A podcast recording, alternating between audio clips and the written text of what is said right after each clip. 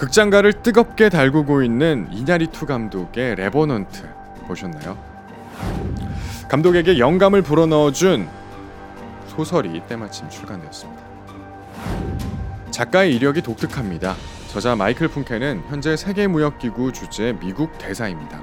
2002년 미 서부 개척 시대의 실화를 바탕으로 쓴 첫 소설 레버넌트가 대성공을 거두며 작가로서도 명성을 떨치기 시작하는데 그 후 외교관으로 활동하면서 몇 차례 논픽션을 발표합니다.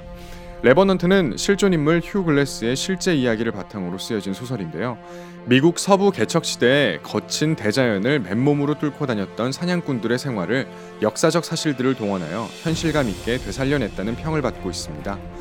온갖 위험이 도사리는 광활한 대지에서 인간이 느끼는 두려움과 고독 그리고 생존을 향한 집착이 선명하게 묘사되어 있습니다.